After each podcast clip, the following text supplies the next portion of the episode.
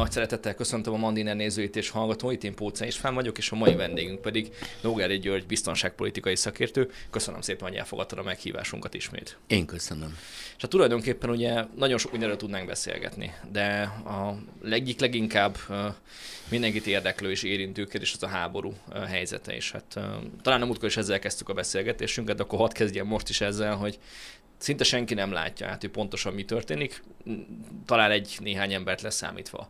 Uh, hogy lehet összefoglalni a mostani helyzetét a háborúnak? Mi az, ami történik? Mi az, amit tudni kell mindenképpen? Egy, február 24 óta Európában és a világban minden megváltozott. Kettő, az eredeti tervek nem jöttek be. Az orosz terv az volt, hogy ez egy kilenc napos háború, négy irányból ö, támadnak, két nap alatt elfoglalják Kievet és kész. A CIA azt jelezte annak idején, hogy ez a háború háromtól négy napig tart, ebből semmi nem jött be.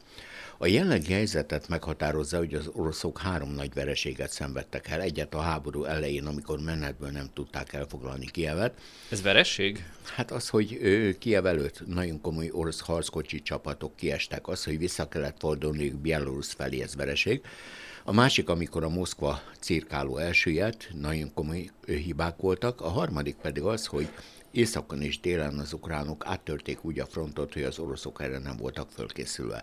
El lehet mondani, ezeket a katonai terveket az angol száz hatalmak dolgozták ki, és nem az ukránok, de ez a lényegen nem változhat. A jelenlegi helyzetben a putyini stratégia lényege az, hogy négy területet hozzácsatolni Oroszországhoz, és fegyverszünetet, majd békét kötni elképesztőek a károk. Ha valaki megnézi a berlini konferencia anyagát tegnap, amelyet úgy hívtak össze, hogy újabb marsal tervet hoznak létre, Európa kiszámolta, hogy 350 milliárd eurónyi kárja van Ukrajnának, mire az ukrán válasz az volt, hogy nem 750. Hm. Tehát látszik, hogy az alapkérdésekben se ér senki senkivel egyes. Steinmeier, aki kétszer lemondta útját, első alkalommal azért, mert az ukrán vezetés fölkérte, hogy mivel ő volt a külügyminiszter korábban is tárgyalt az orosz vezetéssel, Lavroval és Putyinnal nem menjen, most elment egy rendkívül érdekes nyilatkozatot adott, hogy támogatja Ukrajnát a jövőbe katonailag, politikailag, stb. Jövőre Németország 2,2 milliárd eurónyi fegyvert ad oda. Hm. Az én problémám az, hogy ezért végére az ukrán államadóság eléri az 50 milliárd eurót, esély sincs, hogy ezt valaki fizetik. Ukrajna államcsődben van, de a nyugat számára a létkérdés az, hogy az oroszokat meggyengíteni, visszaszorítani, és ebbe a felállásba Ukrajna kérdése másodlagos. Tehát én úgy látom, hogy a háború 200 napja alatt egy állóháború alakult ki, az ukránok nagyon komoly nyugati segítséggel nem tudták az oroszokat kiverni, az oroszok pedig váltogatva a főparancsnokokat nem tudták elérni stratégiai céljaikat. Ebből következően minden ország máshogy határozza meg a jövőt, a horvát államfő tegnap bejelentette, hogy ez egy orosz-amerikai háború, Hm. Ugyanezt mondta a román külügyminiszter, mire másnap le kellett mondania. Tehát látszik az, hogy a világ keresi a kiutat, beleértve a pápát, beleértve Macron, beleértve az amerikai vezetést, oroszok pedig azt mondják, hogy megvárják a félidős választásokat november elején az USA-ba, és meglátják, hogy milyen változás lesz. Mondhatjuk azt, hogy most már egy olyan helyzetben van az egész háború, hogy mind a kettő oldal olyan szinten kormányozta vele magát, hogy tulajdonképpen tényleg csak a végső győzelem lehet az, amire azt mondják, hogy elégedettek ezzel? Igen, csak a végső győzelmet véleményem szerint egyik fél sem tudja elérni, se az ukránok, se az oroszok. Hm. Elképesztő a szenvedés, elképesztő az emberi kár és anyagi kár, és én hagyd mondjam azt, hogy az én problémám az, hogy aki ezt a háborút túléli, egy életen át sérült marad, de erről senki nem fog beszélni végső győzelem az ukránoknál valószínűleg azt jelenteni, hogy kiverik az oroszokat, és az oroszok abba hagyják az egészet. Mit a jelentene? az, bocsánat, hogy igen? elvileg igen, gyakorlatilag nem. Na. A végső győzelem ukrán szempontból azt jelenteni, hogy Oroszországot kinyomom, Krimből is, lehetetlen, Putyin megbuktatom, új orosz vezetés jön létre, és a lehetséges Oroszországot föl kell darabolni. Ez az ukrán végső győzelem, vagy az amerikai végső győzelem? A kettő találkozik, hiszen a ukránok minden kérdésbe egyeztetnek az amerikaiakkal, de gyakorlatilag ők ma már azt hirdetik, hogy nem elég, hogy visszafoglalják az összes területet, beleértve a 2014-ben Oroszországhoz került Krimfélszigetet, hanem a cél Putyin elmozdítása és Oroszország stratégiai veresége. Az ukránok mennyire, uh, hogy is mondjam, birtokolják a saját döntéseket, mennyire ők, mennyire függetlenek, mennyire Én szerintem semennyire. Én szerintem alapvetően befolyásolják őket az ott lévő elsősorban amerikai és brit szakértők. És mi az orosz végső győzelem? Orosz végső győzelmet nem fogalmazták meg. Az én megítélésem szerint a négy terület integrálása Oroszországba, és utána Ukrajna meggyengítése, a mai vezetés eltávolítása. Bábállam létrehozása tulajdonképpen? Lehet így is mondani, de egy olyan állam létrehozása, amelyik nem ellenséges Moszkvával, és nem akar a NATO-ba belépni. És ez két szélsőség, amiről beszélgetünk. Van egy észszerű középút, nincs. amire az nincs Ez a probléma, középút. nincs. Tehát gyakorlatilag az észszerű középút nem látszik, nem véletlen az, hogy rengeteg ország fölkínálja, hogy hajlandó közvetíteni, hogy találjunk egy észszerű középutat. Az én megítélésem szerint majd észszerű középutat egyik fél sem fogad el. Amikor egy amerikai milliárdos azt mondta, hogy szavazzon a négy terület, egy perc alatt Ukrajna elutasította, teljesen log- logikus volt, hiszen ha szavazás van, ma ott döntően orosz lakosság van Oroszország mellett tenni a voksát, ez Ukrajnának olyan presztízs és stratégiai vereség lenne, amit nem fogadhat el. És akkor mi ennek a kiútja? Tehát, hogy gyakorlatilag a végtelenség csinálnak egy ilyen végtelen háború jelleggel, vagy pedig egyszer csak valakinek elfogy a pénze, fegyvere, eszköze, A válaszom embere? az, hogy Európának és Amerikának már a tartalékai fegyverekbe kezdenek kimerülni. A pénzügyi források katasztrofálisak. A von der Leyen naponta mondja, hogy mennyi pénzt kell még idén adni Ukrajnának. Soha nem fogjuk ezt a pénzt visszakapni. Amit mondanak, hogy Ukrajna előbb-utóbb Európai Unió teljes jogú tagja lesz, és ez jó beruházás, én ezt a józan paraszti eszemmel kétlem, de jelenleg a kibontakozás sajnos nem látszik. És az oroszok nem fognak kifogyni? Hát a oroszok számára korlátlan hadianyag utánpótlás biztosít Kína, Irán és nagyon sok egyéb állam, tehát gyakorlatilag ott tartunk, hogy az oroszok ma a hadsereg töredékét vetették be ebbe a háborúnak, aminek megint rengeteg oka van. Orosz erők vannak Szíriában, Líbiában és nagyon sok egyéb területen, ahol itt nem akarják kivonni őket, mert ha kivonják, akkor az általuk támogatott rendszerek összeomlanak. De ha visszanézünk, meg visszagondolunk, akkor azért a kínaiak tettek olyan típusú megnyilatkozást is egyébként, ami beleillik abba a képbe, amit a nyugat-európai országok is képviseltek, hogy akkor próbálnak megállapodni, de akkor valójában nem ez a kínai érdek e mögött? A kínai érdek rendkívül érdekes. Egy, Kínának el kell dönteni ki a fő ellenségem, Oroszország vagy az USA. Kettő, néhány nappal ezelőtt amerikaiak nyíltan bejelentették, hogy az Egyesült Államok számára a fő ellenség a kínai népköztárság, ez nyilván Pekinget is arra viszi, hogy elgondolja amerikai stratégiáját. Három, hát ha megnézem, Kissinger volt az, aki meghirdette a szovjet-kínai kiátszást, és ezt, és ezt évtizedeken keresztül rendkívül ügyesen csinálták. Majd a világ megváltozott, és a mai amerikai vezetés egy rendszerbe hozta az oroszokat és kínaiakat akaratuk ellenére. És ez az amerikai bejelentés, ez arra vonatkozik, hogy akkor ők már úgy tekintenek Oroszországra, mint ami meggyengült, és akkor már nem olyan fontos, és már csak Kína az igazi vetétás? A válaszom az, hogy igen és nem. Annyiban igen, hogy így van, annyiban nem, hogy ők abból indultak ki végig, hogy a fő ellenséget Kínának hívják, most Oroszországot kell meggyengíteni, de ettől még a főcsapás iránya Kína. De hogyha meggyengült Oroszország, azt mondod, hogy meggyengült a nyugat is, meggyengült az Egyesült Államok is, meg meggyengült Európa is, akkor ki az, aki ebből nyertesen kerülhet ki? Egyesült Államok és Kína az Egyesült Államok azzal, hogy Európa meggyengült stratégiai előnyre tett szert, kettő, a palagázt elképesztően magas áron tudja eladni Európának. Három, Európa versenyképessége drasztikusan lecsökken, rengeteg európai cég átmegy az Egyesült Államokba, és ott tevékenykedik. És már akkor három vesztes minimum beszélhetünk, nyilván Ukrajnáról, akkor Európáról egyértelműen, és Oroszországról. Oroszország vesztes, de ő nem így látja. Tehát az orosz veszteség még kevésbé látszik, mert Oroszország próbálja nagyon sok szempontból a hiányosságait behozni, tehát a szükséges alkatrészeket behozni, hadipari termékeket behozni, sok egyebet, ez hol sikerül, hol nem, de azért annyit látni kell, hogy ennek a háborúnak Oroszország is a vesztese. Napok óta ezen pörög mindenki, és hát most már egy visszavisszatérő kérdés, nem csak nálunk, de nálunk különösen, de Európában,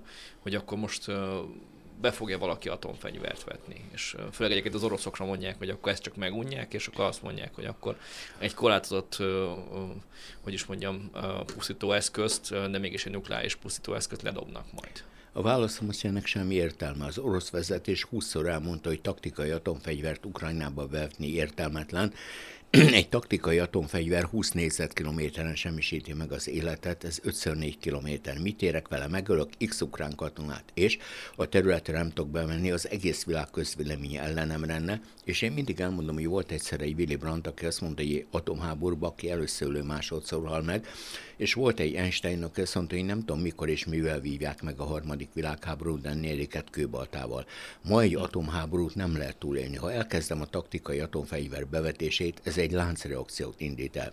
A Macron azt mondta, hogy ha az oroszok atomfegyvert vetnek be Ukrajnába, ő nem lép atomeszközökkel. Oké, okay, de a francia atomarzenál a világon töredék, töredék. Itt Egyesült Államok és Oroszország számít. A összes többi... De ne felejtsük el az egy, most már egy előtti brit miniszterelnököt, aki azt mondta, hogy ő hajlandó-e megnyomni azt a gombot. Mire a orosz válasz az volt, hogy akkor atomcsapás éri Londont le is vált, hát nem leváltották, de tulajdonképpen igen egyébként, hogy most már nem Lisztrász vezeti az Egyesült Királyságot. Akkor tulajdonképpen, amiről beszélünk, ez az atomfegyverkezés, meg atomfegyver ledobás, akkor lényegében ez egy riogatás, egy ilyen kommunikációs stratégia? A mai helyzetben ma normális ember atomeszközt nem akar bevetni, mert nem tudja kiszámolni a következményét. Kettő. Azért most már naponta konzultál egymással az orosz-brit, orosz-amerikai vezetés, katonai vezetés, hogy a atomkatasztrófát elkerüljék.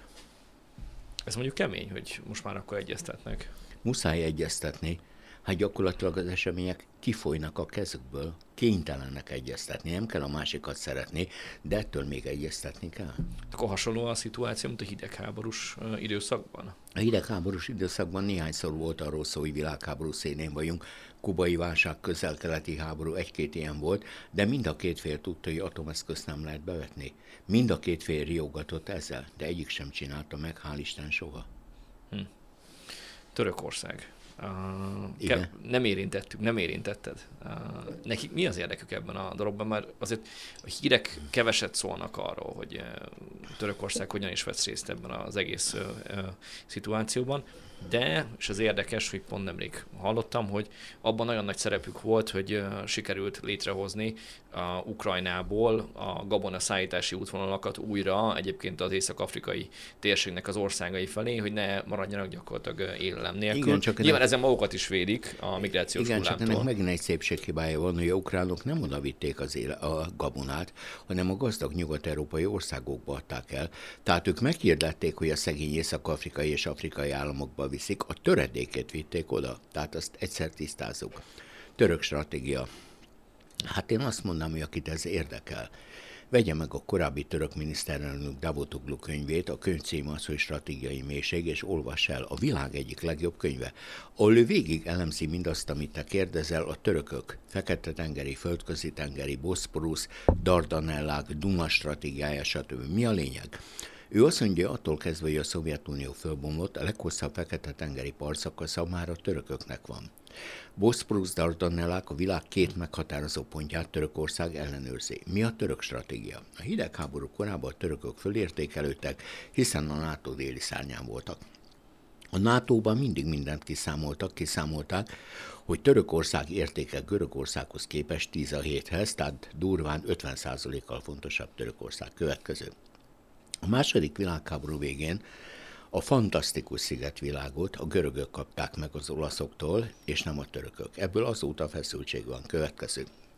Van egy konfliktus Ciprusért, 1967-től 74-ig van a ezredesek huntája Görögországba, akik megpróbálják végrehajtani Görögország és Ciprus egyesítését, ezt úgy hívjuk, hogy enózis, partra szállnak, a törökök kiverik őket, ettől kezdve Ciprus ketté szakad. Erről is lehetne egyszer egy önálló eladást tartani. Mi a következő?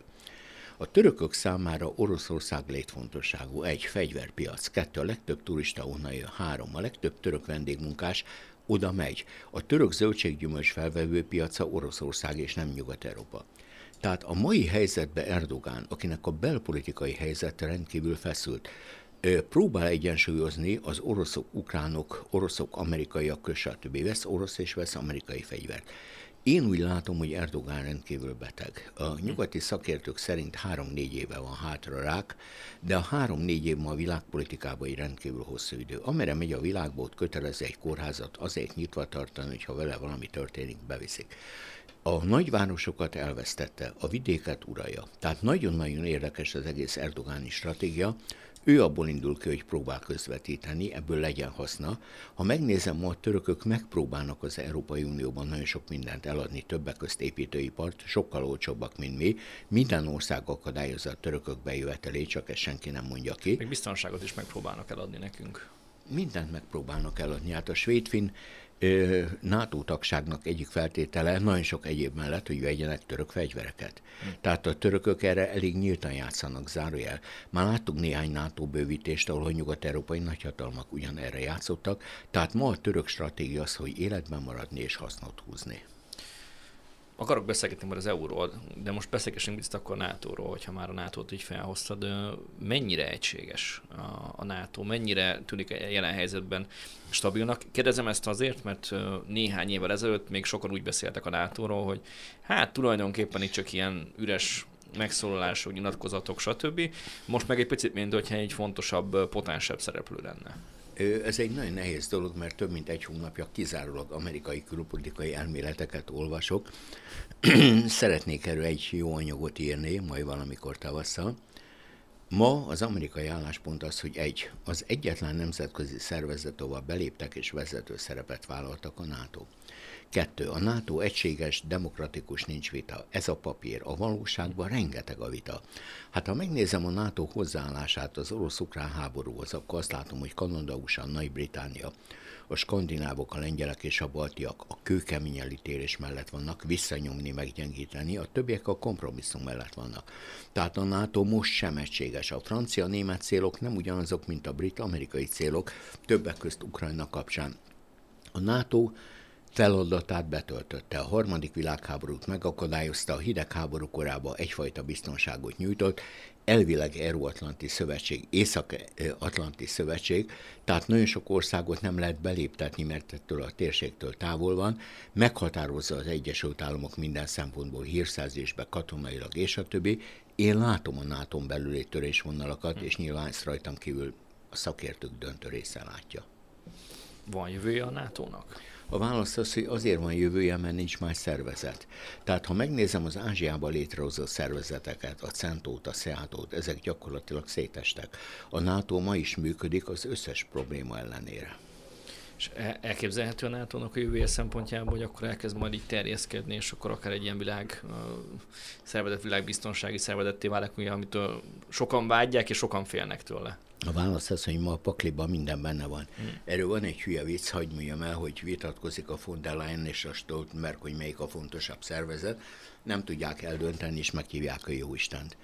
És azt mondják a Jóistennek von der Leyen és a Stoltenberg, Jóisten, lesz valamikor a NATO világot átfogó szervezet? Jó Isten, igen, mondja Stoltenbergnek, te, te azt már nem fogod megélni.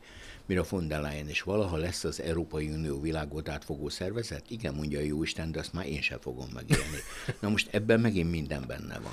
Hát akkor gyakorlatilag, és akkor térjünk itt rá Európára, hogy akkor ezek szerint lehetetlen, hogy egy világot átfogó szervezet legyen az Európai Unióból. Hát nagyon sok szempontból az objektív adottságai sincsenek meg.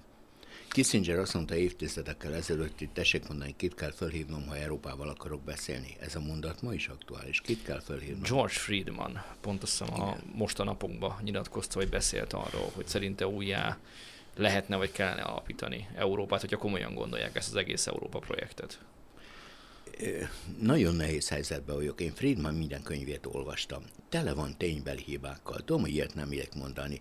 Nem tudom, ki nézte át. Én Friedman Budapesti eladásán ott voltam és beszélgettem vele. Ő egy nagy szakértő, de nem több. Tehát ma a Friedman nem a világot meghatározó személyiség, nem olyan, mint Kissinger vagy Zsezsinszki volt, vagy még néhány embert el tudok mondani. Kissinger is már bőven 99 föl, éves. Igen, föl. De ő még szellemileg friss. Hm. A Friedmannál nem értem, nem, nem fogadom el. Tehát azon lehet vitázni, hogy az orosz-ukrán háborúban kinek van igaza. De azon nem lehet vitázni, hogy a háború február 24-én kezdődött el. Na most a Friedmannál ténybeli hibák vannak. Én a könyveiben aláhúzikáltam a ténybeli hibákat. Néhány nappal ezelőtt nyilatkozott Magyarország egyik legismertebb biztonságpolitikai szakértője egetverő baromságokat mondott tényekbe. Most ettől kezdve én nem tudok mit mondani, mert nem az én dolgom fölhívni, hogy ne haragudj, ezt eltoltad, és a többi. Tehát én Friedman egy mai jó szakértőnek tartom, de nem többnek. Elárulhatjuk a kedves nézőknek, meg hallgatóknak, mi ide fele már beszélgettünk egyet, és én ott fölvetettem azt a problémakört, hogy, hogy manapság tényleg szinte bárki bármit mondhat, főleg az orosz-ukrán konfliktussal kapcsolatban, mert gyakorlatilag következménye nincs, hiszen az emberek többsége nem tudja leellenőrizni azt az információt, amit arra hivatkoznak, vagy ami ott folyik, nem lehet pontosan megmondani, hogy mi történik, és így uh, könnyű, hogy is mondjam, elemzőnek lenni, meg nagyot menni, meg erőset mondani, meg szépet, amit utána felkapnak, és híres lesz az ember tőle, Igen, csak mert senki nem fogja azt mondani, meg- hogy ez nem így van. Így, csak ha megnézem, körülbelül két óránként adja ki a jelentést a orosz és ukrán vezérkar. Én ezeket olvasom. Az orosz vezérkar azt mondja, hogy van 9000 orosz halott. Az ukrán vezérkar azt mondja, hogy közel 70 ezer. Nem lehet. Tehát ha van 10% különbség, oké, okay, de egy 7-8-szoros különbség? Tehát itt olyan pofátlanul hazudik mind a két fél, hogy rendkívül nehéz megmondani, hogy valahol hol van az a középút, ami még elfogadható. a titkosszolgálatok, ezek tisztán, most főleg európai meg amerikai titkosszolgálatok tisztában vannak azzal, hogy mi a pontos helyzet, vagy pedig ők is inkább a sötétbe tapogatóznak. A válasz az, hogy erről meg kell kérdezni egy titkos szolgálati vezetőt, mert egy Ha szakértő... elérjük.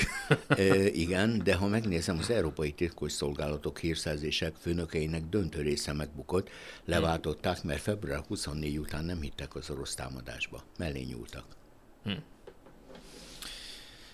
Hát ugye viszont kérdés az, hogy akkor, ha tényleg ennyire nem, lá- nem lehet átlátni a helyzetet, akkor valójában átlátja például az orosz meg az ukrán fél, mert ugye most külső szereplőkről beszéltünk, de hogyha nyilván ugye ezek, ami- amiket idéztél, ez a 7000 meg 9000 meg 70 ezer, az nyilván egy, hogy is mondjam, egy kommunikációs kérdés, akkor ez a kinek szól, de hogy ők belül átlátják valójában a, azokat a, nyilván a saját veszteségeket valószínűleg igen, de a másik oldalnak a realitását látják. Meggyőzésem szerint igen. Kell, hogy lássák. Tehát itt nem hülye áll hülyével szembe, itt profikálnak profikkal szembe, az ukránokat úgy segítik mindenben, hírszerzési adatoktól kezdve a nyugat, ahogy kell, Oroszok pedig rendelkeznek óriási tapasztalatokkal, hadsereggel, titkos szolgálatokkal, tömeggel, tehát meggyőződésem szerint mindkettő a valóságot ismeri. És hogyha a valóságot ismerik, akkor miért nem jön az a pont, amikor leülnek és egy tárgyalóasztal, mert megpróbálják megbeszélni Mert a esetleg? két fél stratégiai céljai olyan fokon ütköznek, hogy ma nincs miről tárgyalni. Le lehet őket ültetni, de hát a Zelenszky egy színész, aki nem politikus. Én nézem a nyilatkozatait. A Zelenszky körülbelül egy hete azt mondta, hogy ő egyetért Japánnal, hogy kéri vissza a négy dél szigetet. Mondom, a Pali fogalma nincs, mit beszél. Két nappal ezelőtt azt mondta, hogy támogatja a csecsen függetlenséget és a orosz problémákat vigyék az ENSZ elé. Na most ezeket nem lehet Moszkvával megcsinálni. Lehet gyűlölni az oroszokat, de amit Zelenszky csinál, az egy állandó provokálás, amire nyilván az oroszok hasonló szinten fognak válaszolni. Igaz az, hogy Putyin körül megfogy a levegő közben? Erre megint a válasz az, hogy attól függ, hogy kit kérdezel. Putyin ma egy személyi vezető, ennek összes pró és kontra oldalával. Az én számomra a kérdés az, hogy az orosz legfelső vezetés, a politikai, katonai, gazdasági meg akar szabadulni Putyintól, igen vagy nem? És ha meg akar szabadulni, kit tesz a helyére? Egy-kettő. Mi történik az ukrán háborúval? Mit szólnak? A Krim visszaadhatatlan. Ha valaki egyszer megnézi az ENSZ mostani szavazását, a biztonsági tanács 15 tagjából 10 elítélte Oroszországot. Oroszország vétózott, az 11, de négy ország tartózkodott. A négyből három fontos, Brazília, India, Kína. Következő. A mostani határozatban a Krimről nincs szó. A négy egyéb területről van szó. A Krim nincs benne az ENSZ határozatban. Tehát egy új orosz vezetés hogy állna ehhez? Hogy állna Ukrajnához? Beengedi az amerikai tőkét, hagyja, hogy Oroszországot letarolja, ahogy letarolja Ukrajnát, vagy nem? Na most ezekre a kérdésekre ma lehetetlen válaszolni. És van arra esély, hogy lesz egy új orosz vezetés, vagy pedig azért Putyin ettől jobban birtokolja a hatalmat? Azt lehet látni, hogy az orosz oligarchák hihetetlen gyorsan halnak meg. Tehát kiesik hajójából, kiesik a kórház negyedik emeleti ablakán. De Tehát mint hogy valami furcsa járvány tombolna, Igen, miatt az emberek de- elvesztik az de egyensúlyérzéküket. csak egy meghatározott szint fölött, nem egy szint alatt. Na most ettől kezdve itt jósolni lehetetlen. Meddig marad meg Putyin, meddig tartja kézbe hatalmat, meddig vannak mögött a titkos szolgálati vezetők. Zárójel február 24 után Putyin a orosz titkos szolgálat számos vezetőit leváltotta.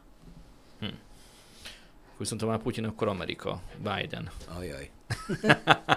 Jó, erre a válaszom az, hogy a világot egy 79 éves szegény beteg bácsi, egy 70 éves diktátor és egy 69 éves Xi Jinping vezeti. Xi Jinping. Két ciklusra lehet államfő, most marad harmadikra. Harmadik. Mindenkit eltávolít, aki bármilyen mértékben veszélyezteti a hatalmát. USA. Elképesztő. Én nem tudom megérteni, hogy amerikai elnök fia hogy csinálhatja meg ezeket a botrányokat. Kápszerezik, iszik, prostituáltakhoz jár. Kínai és ukrán társaságokba vállal igazgató tanácsi posztot pénzért. Nem lehet. Tehát ilyet nem lehet csinálni. Ez fölfoghatatlan. Szegény Biden naponta nézem, hogy mellé nyúl, nem talál le a színpadról, összekever embereket, elfelejti, hogy halt meg a fia, tehát alkalmatlan az USA vezetésére, de én mindig elmondom, hogy a mögötte lévő szakértői gárda, a profi, a CIA, a Pentagon, a külügy nagyon-nagyon jók. Lényegében akkor nem ő irányít. Én azt mondanám, hogy ő képvisel, mint elnök sok mindent, de ma már képtelen arra, hogy az Egyesült Államokat vezesse. Ez azért kemény. Akkor viszont ugye érintettük a szakértőket, és ugye, ha jól értettem, amit mondtál, vagy amire utaltál, hogy ott a 99 éves Kissinger van, akire még érdemes figyelni. És... De a Kissingerre senki nem figyel, mert ő réges-régen nincs hatalmon. Kissinger republikánus, és ha egyszer valaki végignézi Kissinger életét, őt fiatal fiúként, ő 23-as, 15 évesen jött az USA-ba. Már Kennedy fölkérte tanácsadónak. Ő végig David Rockefeller mellett dolgozott, és Nixon áthívja egyből nemzetbiztonsági főtanácsadónak. De ő ma egy nyugdíjas, akinek van szava, de nincs politikai súlya, vagy legalábbis minimális. És van olyan elemző szakértő, akire érdemes figyelni, vagy akire hallgatnak? Ez egy nagyon nehéz kérdés. Én egy embert nem tudnék megnevezni. Rengeteg. És hármat? Hármat se. Hm. Hármat se. Tehát azt lehetne mondani, hogy van egy republikánus elit, van egy demokrata elit. Ez a két elit kiválóan működik. Első kérdés, mi történik most november elején a félidős választásokon? Kettő, az amerikai külügyminiszter profi lehet szeretni vagy nem szeretni, de a Blinken egy kiválóan képzett profi politikus.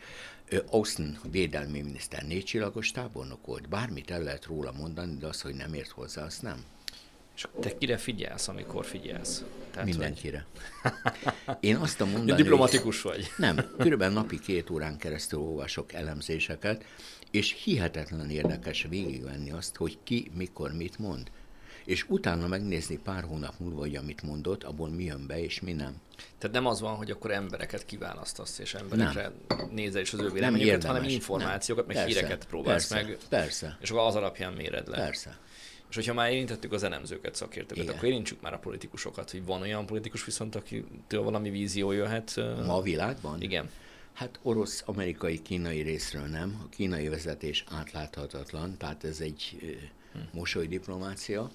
Japán vezetés nem, Európában Macron Steinmeier nem, az új brit miniszterelnökről gyakorlatilag amellett, hogy 42 éves és dús gazdag, semmit nem tudunk. Tehát amikor én... Hindu. Jó, igen. És a felesége vagyunk. Igen. De hát amikor én egyetemista voltam, akkor három ember írt egy könyvet, az volt a cím, hogy a politikához víziók kellenek. Willy Brandt, Olaf Palme, Bruno Kreisky. Hol vannak ma a víziók? Pont. És hol vannak ma az ilyen emberek? Föld alatt. Sajnos. És lesz, hogy is mondjam, utánpótlásuk? Lát rá a válaszom az, hogy ma rengeteg ország foglalkozik utánpótlás képzéssel, Magyarország is. Tehát tele van az ország itt is 30 éves, hihetetlen tehetséges fiatalokkal. Kérdés, hogy mennyi idő kell, hogy ők fölnőjenek és bekerüljenek az első vonalba. Az első vonalba akkor nem 30 évesek valók vagy vannak? Válaszom az, hogy 30 évesek is vannak, csak nem ők a meghatározók. Tehát ha megnézed Magyarországot, rengeteg 40 éves miniszterünk van, akik profik. A Gulyás Gergő azt mondta most egy tájékoztatón, hogy a brit miniszterelnök 42 évesen öreg, mert másfél évvel idősebb, mint ő. Tehát a Szijjártó Péter szintén fiatal. Tehát nagyon sok fiatal tehetséges ember van. A kérdés az, hogy Európa vezetői posztjain Párizsban, Londonban, Berlinben lesznek-e ilyen fiatalok, én ezt nem látom. Hát azt akartam mondani, nem igazán látszik egyenlőre ott. Németeknél egyáltalán nem. Hát a németeknél egyáltalán nem, is a németeknél most az SPD elnöke, a férfi, tehát nem a hölgy, neki ment, a külügyminiszternek, az Annalena Berbuknak, hogy próbáljon, mint külügyminiszter diplomáciát csinálni orosz-ukrán viszonyban, és ne csak fegyvert eladni, vagy odaadni. Szóval ezek nagyon nehéz kérdések. Nem látszik az, hogy egy közös stratégia. Jó, de a Scholz mindenkinek neki megy. A Scholz kénytelen egyfajta kompromisszumot csinálni, hát a kormányában résztvevő két párt a legalapvetőbb kérdésben az atomerőművek kérdésébe sem értett egyet. A liberálisok egy évvel tovább akartak hármat, a zöldek jövő év áprilisáig akartak kettőt, mire azt mondta, hogy jövő áprilisáig mind a három. Miért megy neki a franciáknak? mert a franciák neki mentek, hogy mit képzel azzal, hogy próbál önálló német politikát folytatni. Jelenleg az élethalál kérdés az, hogy ki fogja vezetni Európát, Macron vagy Most bocsánat, ez, hogy félbeszakítalak. Önálló német politika, akkor az eddig nem volt, vagy pedig vagy nem akarják a franciák, hogy ezután legyen. Ugye itt főleg Angela Merkelnek a, a személy az, ami nem, nem akarják azt, hogy olyan német politika legyen, amit nem egyeztetnek Párizsal, hmm. és független Párizstól. Jó regelizé szerződés. Pont. Pont.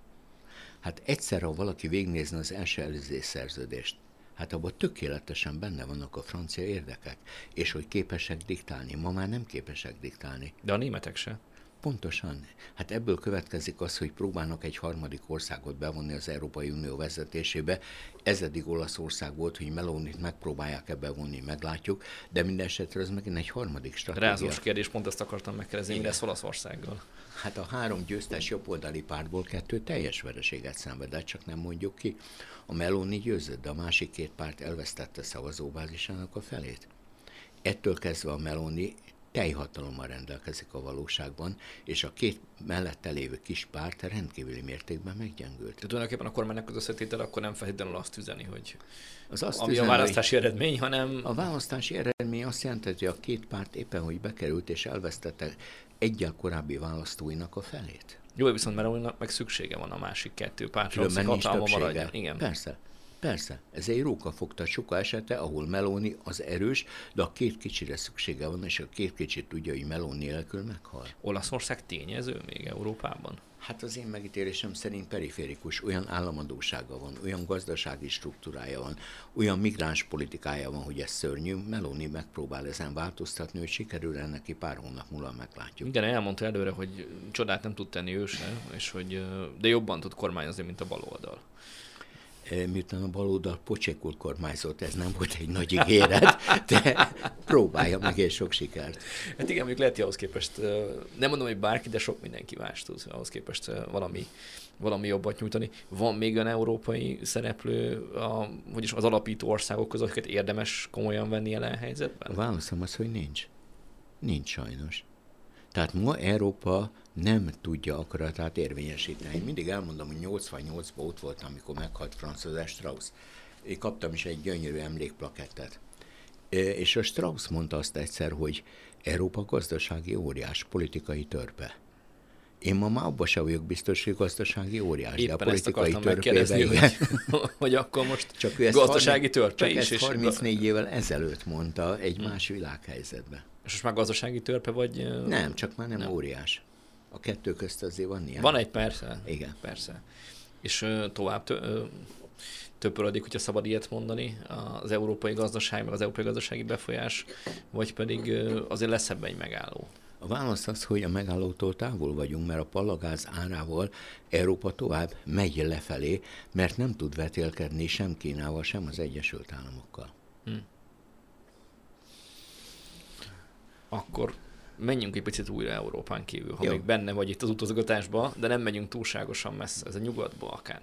Ugye itt történt egy számomra váratlan bejelentés, a Várhelyi Olivier uniós biztos ugye kezdeményezte, és a bizottság támogatta azt, hogy Bosznia-Hercegovina tagjelölté váljon, és hát tulajdonképpen érződött, én ott voltam még itt a döntés idejében Brüsszelben, és érződött egy ilyen hangulat, hogy akkor tulajdonképpen meg kell tenni, és mindent meg kell tenni annak érdekében, hogy akkor az Európai Unió kiterjessze a Nyugat-Balkán a befolyását. Különben mindenki más fog, és az Európai Unió teljesen marginalizálódik nagyon nehéz helyzetben vagyok, mert én 40 éven át szállodát vezettem. Ja, ezért kérdezem. Azért ismerek. ezért annyi... Tágabb környezetet. Az a véleményem, hogy körülbelül értem hogy volt jugoszláv helyzetet. Volt egy Nobel-díjas provokáltunk, aki azt mondta, hogy én nagyon szeretem a jugoszláv népeket, és két dolgot szeretnének. Nyugat-európai szinten élni, és egymást ugyanúgy gyűlölni, hogy évszázadok óta a kettő együtt nem megy. Kettő. Én hosszú évek óta azt mondom, hogy én csak idő kérdésének tartom, hogy létrejön Nagy Albánia. Hm. Számomra nem az a kérdés, hogy mikor jön létre, a kérdés az, hogy ki fogja fizetni a szaudiak, vagy pedig a törökök. Ez két más hm. dolog. Bosznia.